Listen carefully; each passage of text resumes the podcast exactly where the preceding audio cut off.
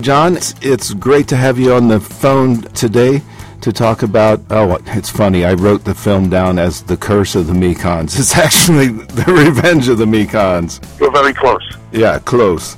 I just wanted to start this on a, a note of uh, witnessing your your continued spirited musical performance. I got to see you a few times in uh, at South by Southwest, and the first one was on very early Thursday morning, about 1:45 a.m., and you were on the stage of the Continental Club doing White Lightning. Yeah, that was the Wednesday night Bloodshot party. Yeah, yeah, and that was over the top. Love the opportunity to uh, continue to see your music in all its its forms every year down in Austin. That seems to be a real tradition for you all in the spring.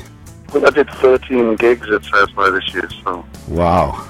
Lifetime Achievement Award is due.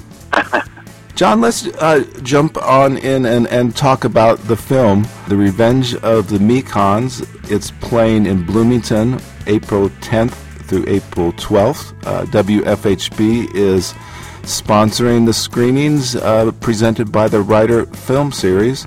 We're real excited to, to see the film as a, film uh, six years in in the making. Uh, I have a, a, a, few questions about it, but why don't you go ahead and, and give me your impressions of the film and the process of making the film?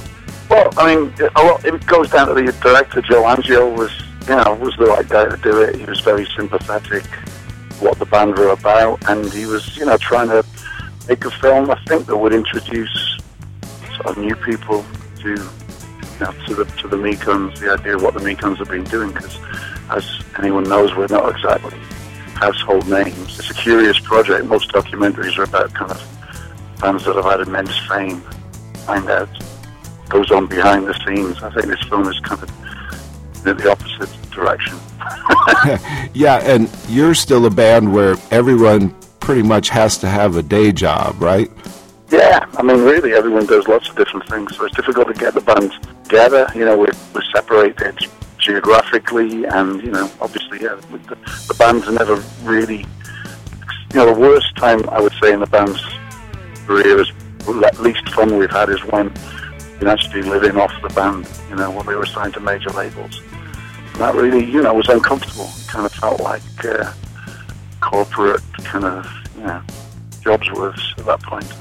My first taste of Mekon's music came from a compilation LP called Mutant Pop that I think I got my hands on in 1980. Um, it was a, a, compilation dedicated to uh, bands from Leeds uh, in England. Um, it was also the first place I heard Human League and Gang of Four you were caught up in the in the uh, whole punk spirit, and you know you readily admitted that you were starting a band, but nobody could really play, and that was a big part of the punk spirit back then.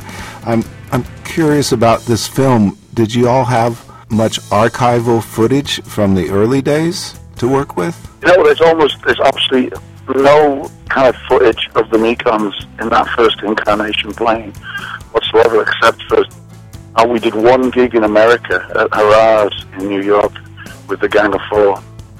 We, we went on stage in 1980 and we came off in 1981. And uh, that's the only footage that really exists of the band at that time. There's lots of, we found a lot of good photographs. Yeah, I bet. But yeah, it was it was really weird. I mean, that, that was just a, such a different time. People didn't carry video cameras and cell phones around with them like they do now, documenting everything. So you look at the black and white photographs of you know Leeds in, in '77. It's kind of looks like a really long time ago. It looks kind of like it looks like the Second World War just ended, and we were yeah. in rationed baked beans or something. Yeah, it's kind of very, very strange.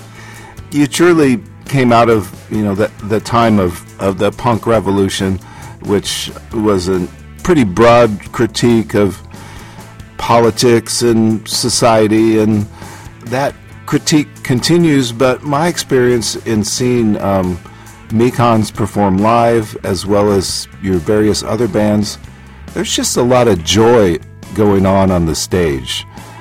The the spirit that comes together when you all play seems to have a lot to do with your longevity. Yeah, I mean the film. That's what the film's about. It's about people who kind of choose to be together in spite of, you know, the commercial concerns and uh, it, and the art, we were art students when the band started, and that's the politics and the arts were much more important than the career. And if anything, you know, comes out of it for me, it was kind of there's a lot of people talking about the structure of what you know, the structure of how you did these things and what it was to be in a band and what your relationship was to your audience and what your relationship was to the music industry. Constantly questioning and reevaluating that. That's what we've really done with the Mekons, and we found uh, we found a way to make it work that removes, you know, all the obstacles that a lot of bands face. You know, usually you, you, you put an album out, it doesn't sell as well as the last album, so you split up, or you you spend a lot of time polishing the sound, honing something to make it more and more compatible to a commercial audience. We never done that. Every time we've had something that's been vaguely successful, we've usually turned tail and run in another direction. You began there in the UK in, in Leeds, but for a long time now, you and, and some other members of the band have been living in Chicago. The Sound of the Mekons, as well as your band Waco Brothers and other projects, have uh, taken a lot of embracing American roots music, folk, and, and country. Tell me a little bit about um, about the impulse to, to do that and not stay at your home base in England. I have no idea really. We just, you know, the band musicians travel a lot, and then you know you find other places. We were, me and me and Tom were particularly enamored with uh, America, 1980s. We told you Tom did sound for the Three Johns. We came over here with that when the Mekons were really kind of wondering about not doing very much, and we came over with the Mekons a couple of times um, in '86 and '87 and know, it was just a, it was a very comfortable place. You know, you, you kind of go where people appreciate you, and for some reason, Chicago, San Francisco, and New York really kind of embraced what we were doing. People in England thought we were crazy. Let's circle back to the film here. The film was was released last year, I believe, and is is getting out on a pretty extensive tour of film series and theaters around the country. What has been the, the critical reaction to the film? Uh, we, we were in New York uh, in October, and it did a, like a week at a cinema there, film forum, and it was like five performances a day for a week. And it was crowded. People came. It was, there was a symposium up at Columbia University about it, which was you know quite, I think, really. I was sitting on a panel with like serious critical bigwigs like Greil Marcus, Mary Harron, uh, Luc Sante, Jonathan Franzen. Uh, all the newspaper reviews were really, really positive. I did catch up with that New York Times review when that came out. The photograph that they used, I thought, just captured the, the spirit of the Mekons on stage. Talk about kinetic energy in one photograph. Do you know the shot I'm talking about? Is it the one with the pink boa flying in? Yeah, yeah, and there, and there's like a guy halfway falling down with dread dreadlocks, and his pants are falling off, and and just. Um, Mitch, that would be Mitch. Okay, yeah, and I thought th- that really caught my eye, and and you know I immediately read the article and learned about the film, and really hoped I could see it someday. And again, we're looking forward to to seeing this here in Bloomington uh, over the weekend getting the, the story of the Mekons out to a, a new audience uh, after you've been doing this for 37 years. Hopefully, it'll be a little shot in the arm uh, that'll help you guys uh, keep going. We're, we're, making plans as you can probably hear my phone bleeping because uh, people are trying to call me today. We're trying to work out tour in July, and we're hoping to do a tour and record a new album in the space of three weeks in July. So.